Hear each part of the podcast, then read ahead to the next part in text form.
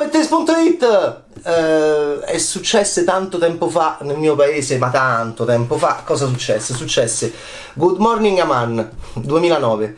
Eh, ispirato e eh, tratto da Adil e Yusuf Fratelli d'Italia 2009 che a sua volta avrebbe ispirato Ali agli occhi azzurri 2012 Et in Terra Pax 2010 e che cosa succede? È che, è che tutti i film con o protagonisti a diritto incredibile eh, come eh, nel caso di Ali e Good Morning Aman, attori di seconda generazione di origini senegalesi molto spesso, ehm, bravi, eh, forti, protagonisti di storie. Sì, ce l'avevamo, erano protagonisti del nostro cinema e quindi automaticamente protagonisti del nostro paese. Poi questo paese è diventato sempre più di destra, sempre più piccolo, sempre più insignificante, sempre più scollegato, sempre più povero, sempre più vuoto, sempre più fermo. L'Italia in crisi pazzesca negli ultimi 30 anni, ma questi ultimi 10 sono stati addirittura peggio dei primi 20.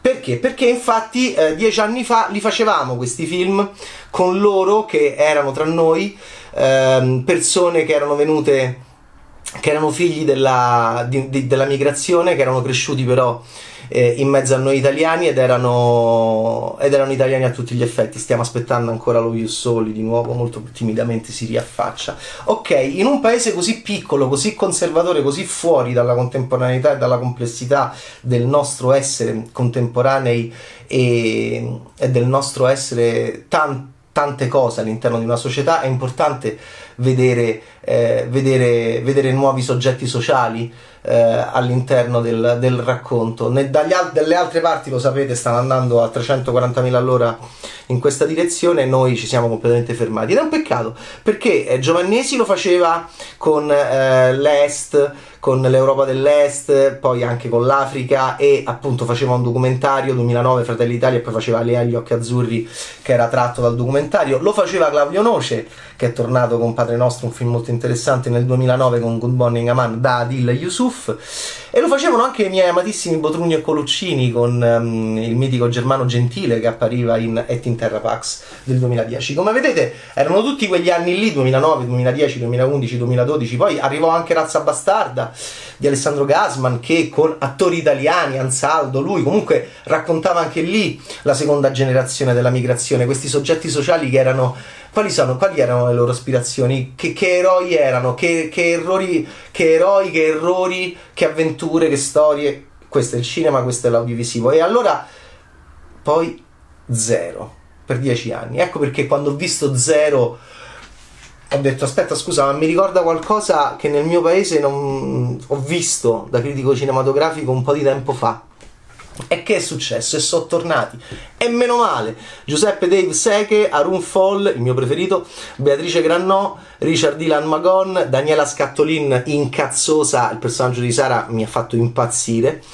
E, e, poi anche il mitico Miguel Gobbo Diaz che fa Rico, un criminale tremendamente anche lui irritato dalla vita, anche un po' goffo nei movimenti e anche un po' frustrato come il Captain America di The Falcon and the Winter Soldier. Allora, è una serie estremamente discontinua, sono 8 episodi di 30 minuti l'uno dove eh, con Roberto Marchionni in arte Menotti come diciamo punto di riferimento iniziale per la scrittura della serialità ma c'è un libro non ho mai avuto la mia età di Antonio Di Chele Di Stefano come origine letteraria ed è una storia dei ragazzini black scatenati che diventano invisibili sì il nostro pizzettaro che dice sono quello delle pizze, un modo come un altro per dire nessuno, a Milano porta le pizze, non solo fila nessuno. Si chiama Omar, gli piace una ragazza altolocata interpretata da Beatrice Grannò, che è grandissima nella nuova versione degli Indifferenti di Seragnoli perché fa il personaggio che faceva Claudia Cardinale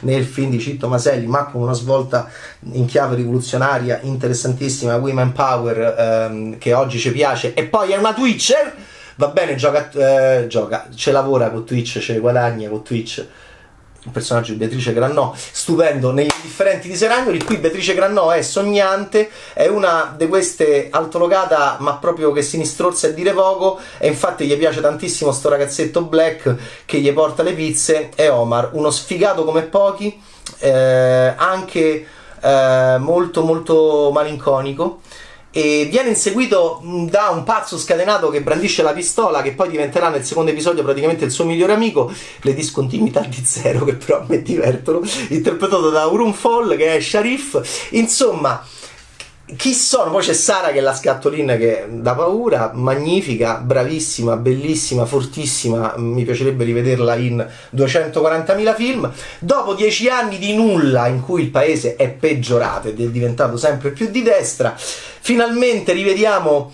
questi black heroes eh, o super heroes, sì, perché a un certo punto il nostro pizzettaro che dire sfigato è poco, uh, diventa invisibile, un ricordo di mamma, chi lo sa, e, e allora uh, il film diventa una specie di gig robot ambientato nel, nella periferia milanese che è stata ricostruita a Roma, dove questi ragazzetti che sono tutti amici, giocano a basket, c'è la statua del migrante, dicono no, difendiamo il quartiere, mi sono quasi proprio, cioè capito, mm, mi sono quasi Ehm, di nuovo rifomentato da un punto di vista politico di appartenenza per vedere, vedendo questi attori veramente belli, bravi e dentro, un, dentro una serie mm, molto discontinua a livello di tono, a livello di battute, ma che però mi ha divertito e mi ha, devo dire, fatto piacere perché era una vita che non vedevo eh, attori di seconda generazione ehm, recitare e in un certo senso mettere in scena delle storie.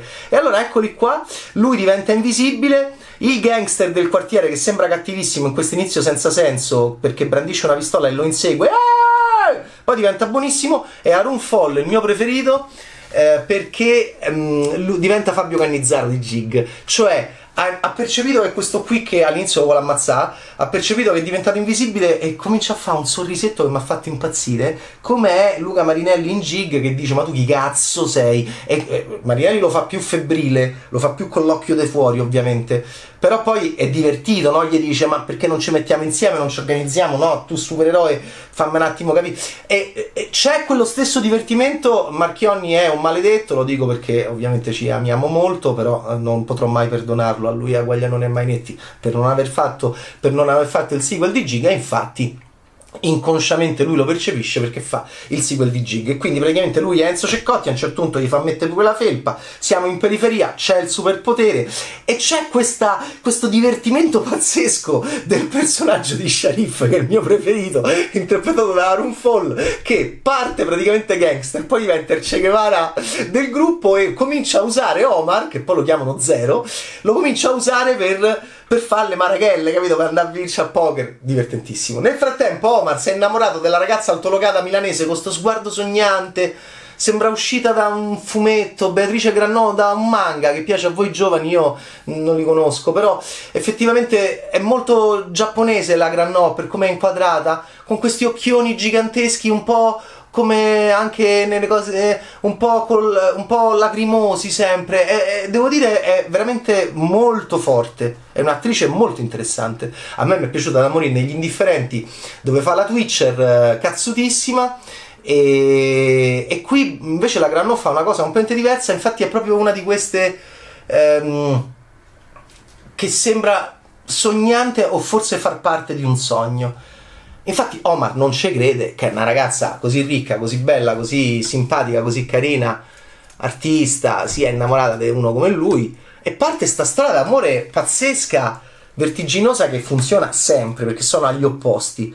E io avrei voluto che Giuseppe Dave sì che fosse meno a volte mollaccione e più Adriano Celentano, perché a volte ce l'ha delle cose di, cioè ha questa cosa, se forte, ha questa cosa un po' celentanesca, no? Del eh, è Mm, a volte ce l'ha, a volte non ce l'ha. È molto discontinua questa serie, però tutto sommato mi sono molto divertito.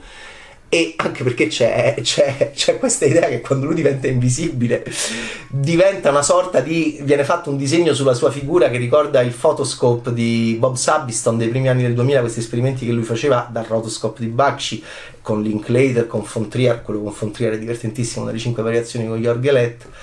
E devo dire che mi sono divertito perché lui quando diventa invisibile entra in un'altra dimensione e a volte lo, lo beccano, a volte non lo beccano, impari le regole.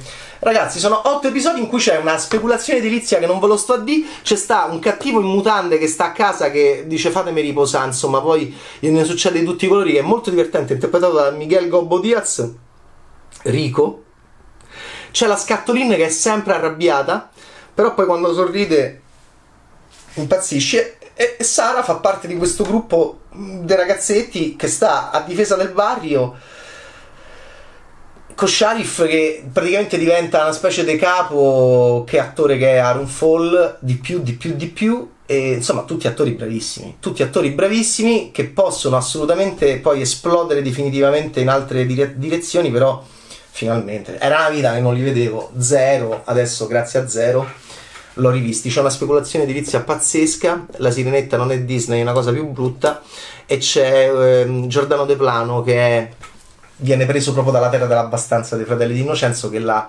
proprio l'ha messo fortissimo. De Plano è un attore che ci piace perché è un attore che sembra un rettile sembra una lucertola. Dire che è bianco e poco e pallido proprio mentre sti black sono meravigliosi sono meravigliosi sono so bravi sono belli sono so energici sono so nuovi so... mi piace anche Momo che è quello dolce del gruppo, Richard, Dylan, Magon. Insomma, mh, mm, è discontinuo nel tono. Però sono 8 episodi di 30 minuti l'uno che te li spari, te li lassi, li vedi anche che si divertono molto tra loro. È una serie che trasmette, secondo me, anche un divertimento di gruppo.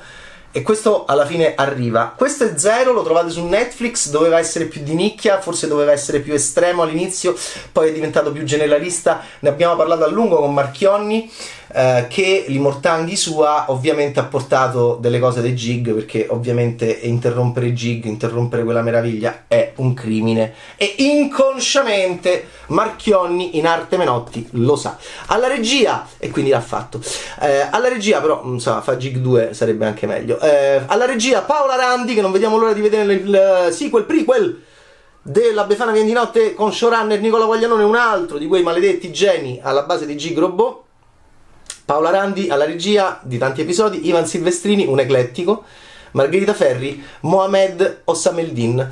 E, e, poi loro, eh, Giordano De Plano è cattivissimo, c'è sta una speculazione edilizia, ma non è che vogliono mettere a reventaglio il barrio, ci, sarà, ci penseranno questi qua, raga, mica sono Tony Stark, riferimenti alla Marvel, eh, Mob, Mob Psycho 100, è arrivata la bamba! Quando?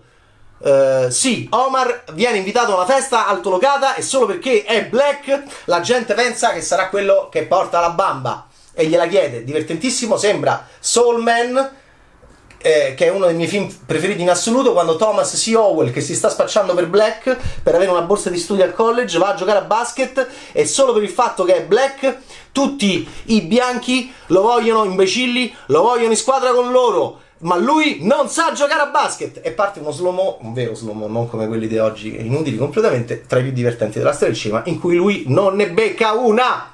Strano, era black, di solito sanno giocare benissimo a basket. E da questo punto di vista mi ha ricordato la scena appunto in cui tutti chiedono la bamba al povero Omar che invece è andato lì per incontrare chi? Anna, che è questa sognante manga Beatrice Grannò.